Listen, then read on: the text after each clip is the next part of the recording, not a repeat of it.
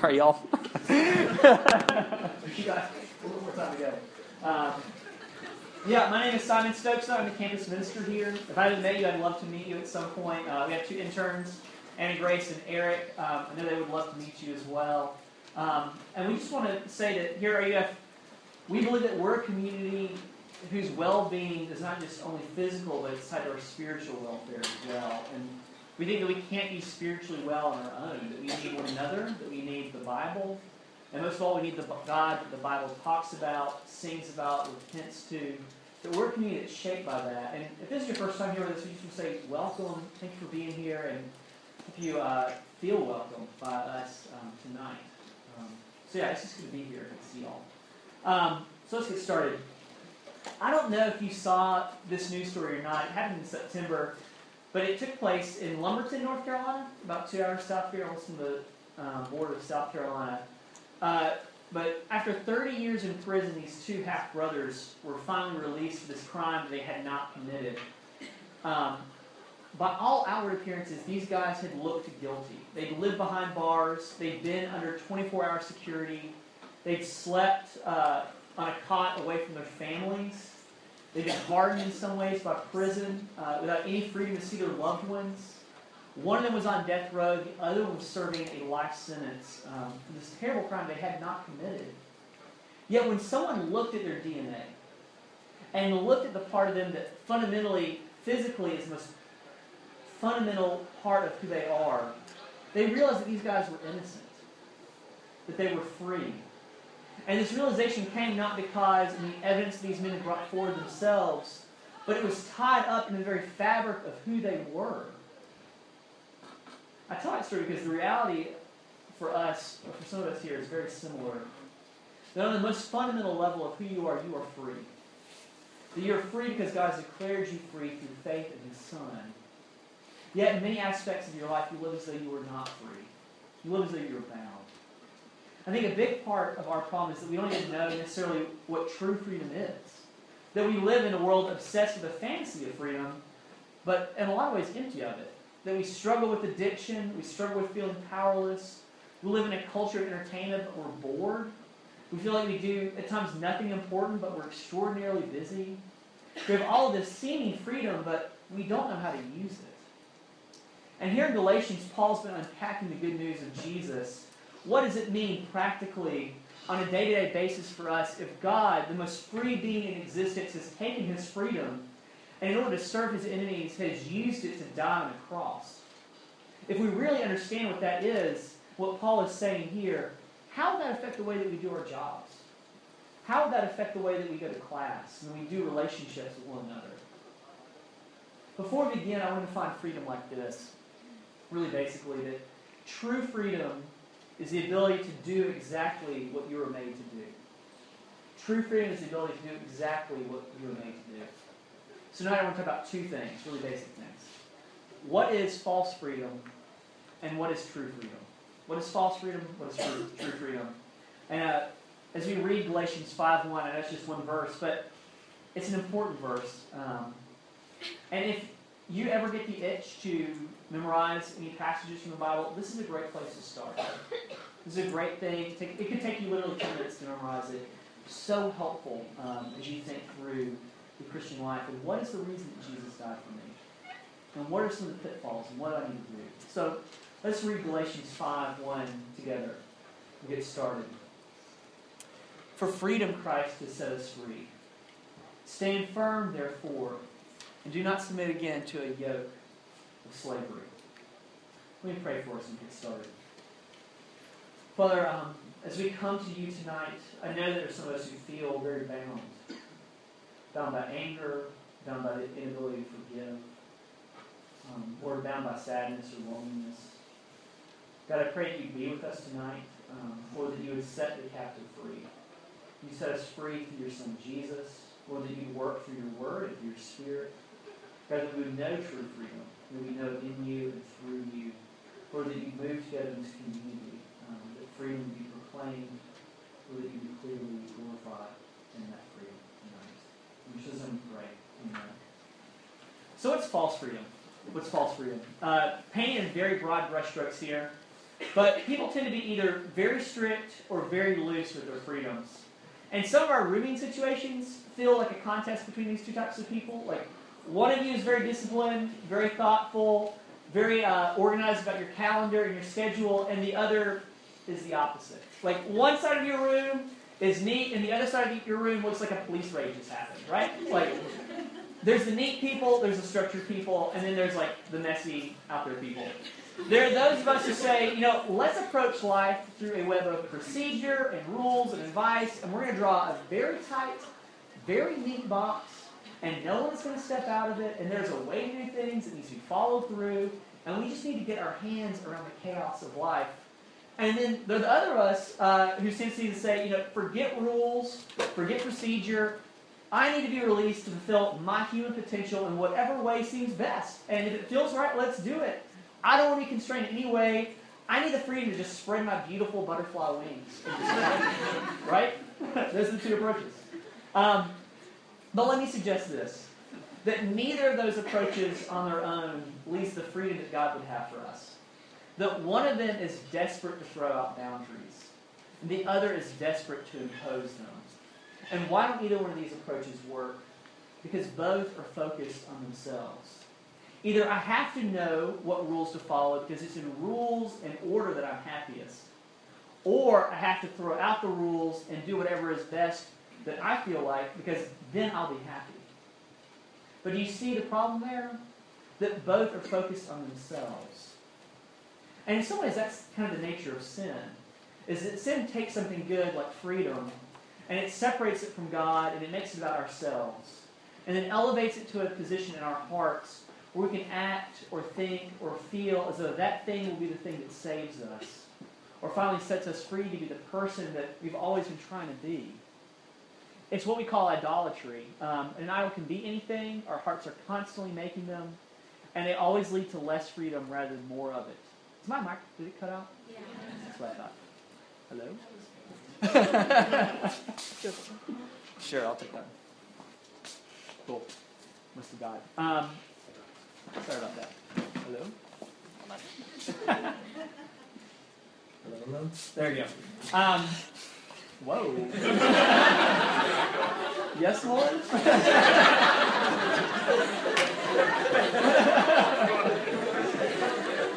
we can tell ourselves, I have to check Instagram as soon as I wake up. I have to check my email as soon as I wake up. I will not be happy until I date. I must know what everyone else is doing right now because we need to be super connected. When you go out on Friday night and you're hanging out with your friends, do you ever have in the back of your mind this kind of wondering, like, what is so and so doing? Are they having more fun than me? I'm having fun, but is it the most fun that I could be having? Am I maxing out my fun quotient? Do you ever find yourself like checking constantly your Facebook or your Instagram while you're out with people just to see what everyone else's status update is?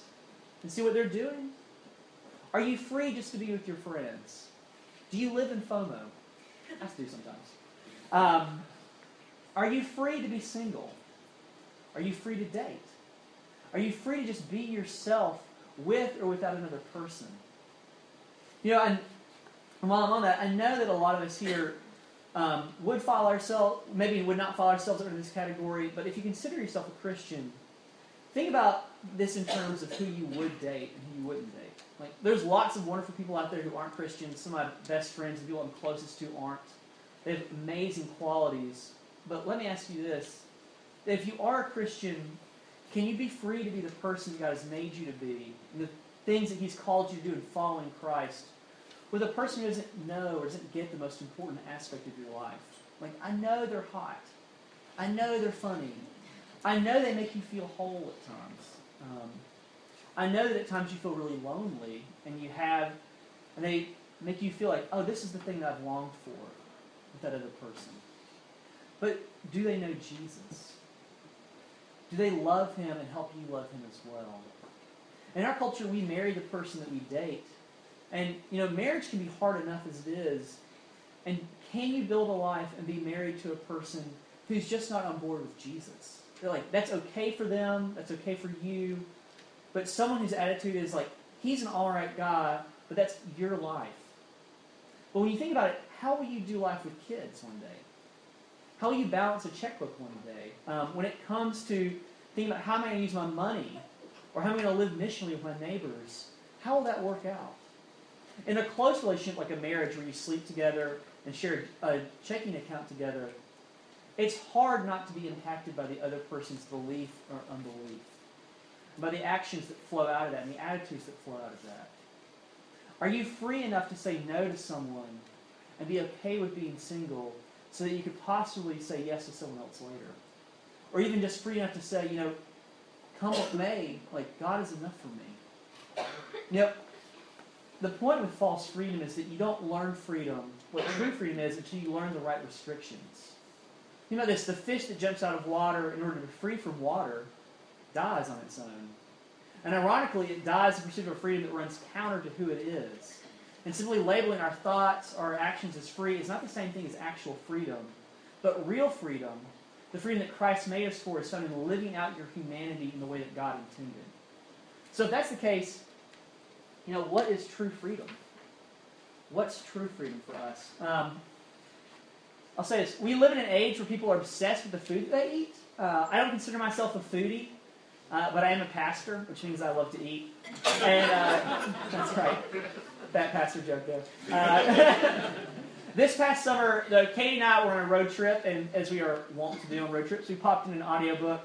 And the premise of this book was this is when you're free to eat whatever you want to eat, what don't you eat? Like, how do you restrict yourself? And the author looked at fast food, he looked at the organic food movement, uh, he looked at hunting. Uh, but the food that really stood out to him was produced by a farmer who lives about two hours north of here and farms 100 acres of land and produces an insane amount of food on that 20 tons of beef, 15 tons of pork, 10,000 chickens, 1,200 turkeys, 1,000 rabbits, 35,000 dozen eggs, which is a number I can't even get my head around. He uses no pesticides. Everything is humane. Everything is self-sustaining. It's like a neo-organic hipster paradise. Um, and what stuck out to me was that when the author asked him, like, how do you get this incredible yield without using like, factory farm techniques? His response was that he understood his job as a farmer was to help his animals express their animalness. Again, neo-organic hipster paradise. and the restrictions, but he did this. He said that the restrictions that he placed on them were really in service to helping them express the kind of animal that they were. Like chickens were sent out after cows ate, so you could eat the eat the bugs that were attracted to the cow poop. And in the process, they scatter that poop and fertilize the ground and like fertilize themselves along the way. That the chickenness of the chickens was allowed to come out. The cowness of the cows was allowed to be there. All the pigs, all the grass was allowed to do their thing too. But the farmer understood that by thoughtfully guiding his land and his animals to most expressing what they truly were, they flourished. And they did the things that they were supposed to be doing in the way that God intended them to do it. What's incredible about Paul's understanding of freedom is that he is this major, brilliant figure who's hardworking, he's accomplished, he's well connected. But almost any count, Paul has the freedom to be on top and let people know who the boss is. Yet when he writes his letters, when he starts off Galatians, when he ends Galatians, when he writes, say, 1 Corinthians or Romans, how does he describe himself? How does he self identify? As a servant. Paul is a servant of God and a servant of other people. That he understands that his life is meant to be given in service to others. This verse starts off For freedom, Christ has set us free. The purpose of Jesus' death and resurrection is that we would be free people. And what Paul understands is that true freedom is not about just throwing off all the restrictions, but finding the restrictions that let us free, set us free to be the people that God made us to be so we can flourish. Look at the end of verse 5 here. Stand firm, therefore, and do not submit again to a yoke of slavery. That staying firm doesn't mean that it's easy. There's these things that want to push on you and say, come back under, under my slavery. Don't be a free person. And sometimes it feels for us like a fight against ourselves in order to live freely, in order to say no to the right things and yes to the wrong things. Or, sorry, reverse that. no to the wrong things, just the right things. But Paul is saying, don't go back. And to do that, some of you need to get a filter on your computer and your phone to stop pornography. And some of you need to unfollow your ex on Facebook and Instagram so you can finally get over what they were doing. So you can live and just move on and be in the here and the now. That freedom involves living out your humanity with the right restrictions. Not restrictions that we impose upon ourselves, but the things that Jesus guides us in as our shepherd. What Paul understands is he understands the story of Jesus. That God, the freest being in existence, who can do whatever he wants, whenever he wants, limited himself by being born as a baby, by becoming a servant, by growing up into a peasant man who walked everywhere and slept outside and got hungry and embraced the most shameful death that the ancient world could think of. So that while you were still an enemy of God, Jesus Christ could give up his power and his glory and his joy and his friends, the things that we hold most dear, to go to the cross and suffer for your sin so you would not have to suffer. And so that God would set you free. And the whole point of God's free, unmerited, wild love is that it's not about who you are or what you do or what you could do, but that what matters is that God has taken his freedom and he's crucified it along with his son. And that wrapping your life and wrapping the center of who you are around this person is what will set you free. It's in this freedom you'll finally be free to truly love people, truly express your humanity. Because real freedom is a call to real love. In the way that Jesus loved people as a servant. And I say this to myself as much as I say it to anyone else in this room. But for Americans who really value efficiency and value competency, love is hard for us because love is not efficient. And love doesn't look at how competent people are or how incompetent they are. But in order to find the freedom that God made you to be, or to have, in order to find the love that God made you for, then you'll have to die to your ideals of efficiency and competency. Because that's what it meant for God to love you and to set you free. You'll have to be so free that you give up your freedom, become a servant for others. When you come into RUF, are you free enough to find someone who doesn't look like they know other folks and sit down next to them and just be intentional with them and give up some of your time with your friends? Or when there's a movie night or a dance party or you have people over, are you free enough that you can invite people that might not know anyone and spend time with them and make sure that they're comfortable and welcome, even if that means that you don't max out your fun? Are you free enough to set fun down and free enough to take it up again later? What would it feel like if you were just stick it out and stand firm and be intentional and really reach out to people who are outside of your friend circles? How would that feel? I think it would feel uncomfortable. I also think it would feel like freedom. And that's the freedom that God calls us to. To serve, to love, to be for other people and with other people. That's what it is to be a person. I'll end with this. Um, you may or may not have heard of this person. Uh, he lived like 1,600 years ago. Uh, he wrote a book called The Confessions. Um, it's a theologian named Augustine. and uh, he was a really cool dude because he was really honest about himself and honest about his life before he uh, became a Christian and about his sin. He famously prayed once, God, make me chaste, but not yet. Like, he's a pretty earthy guy you can kind of get to know. Um, feel like you can hang out with that dude. But uh, he talks about at one point in his confessions that before he became a Christian, he was living with this woman, and he lived with her for a long time, and they weren't married.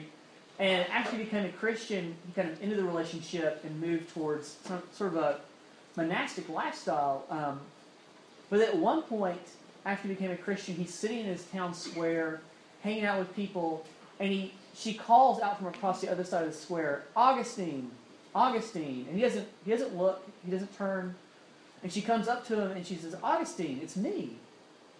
And he looks back at her and he says, I know, but it's not me. But, beloved, sometimes to find the freedom you have to find in Jesus, you have to give up things. You have to give up um, some amount of freedom to take on other things. And the way that God made you, the way that He sets you free, is through His Son Jesus. And that we serve a God of both death and resurrection. And that real freedom is found in dying to certain things and living to Him. And that, beloved, you were made for more than to live for yourself. And you were made for more than to live for your career, and more for money, and more for your sexuality. That you were made to live for other people. And you were made to live for God. And real freedom will be found in those things. We found in Him. And that'll be hard, but He's with you. And He loves you because He set you free through His death and through His resurrection, through His Son. So let's stand and praise Him and meditate on Him and thank Him for His work. Let me pray. Father, thank you for your goodness to us, that your Son sets us free, that you move in our hearts, Lord, that you love us, that you give us what we need to know you. Lord, to do more with our lives than live for money, and live for work, and live for ourselves. But Lord, that through you we can live for other people. God, that through you we can live for you. We can be rich, we can be poor, we can be healthy, we can be unhealthy. Lord, we can live or we can die. But God, that you're with us and you're for us. God, you set us free. Would you pray? Lord, I pray that you would work in our hearts to give us that freedom now. In your son's name we pray. Amen.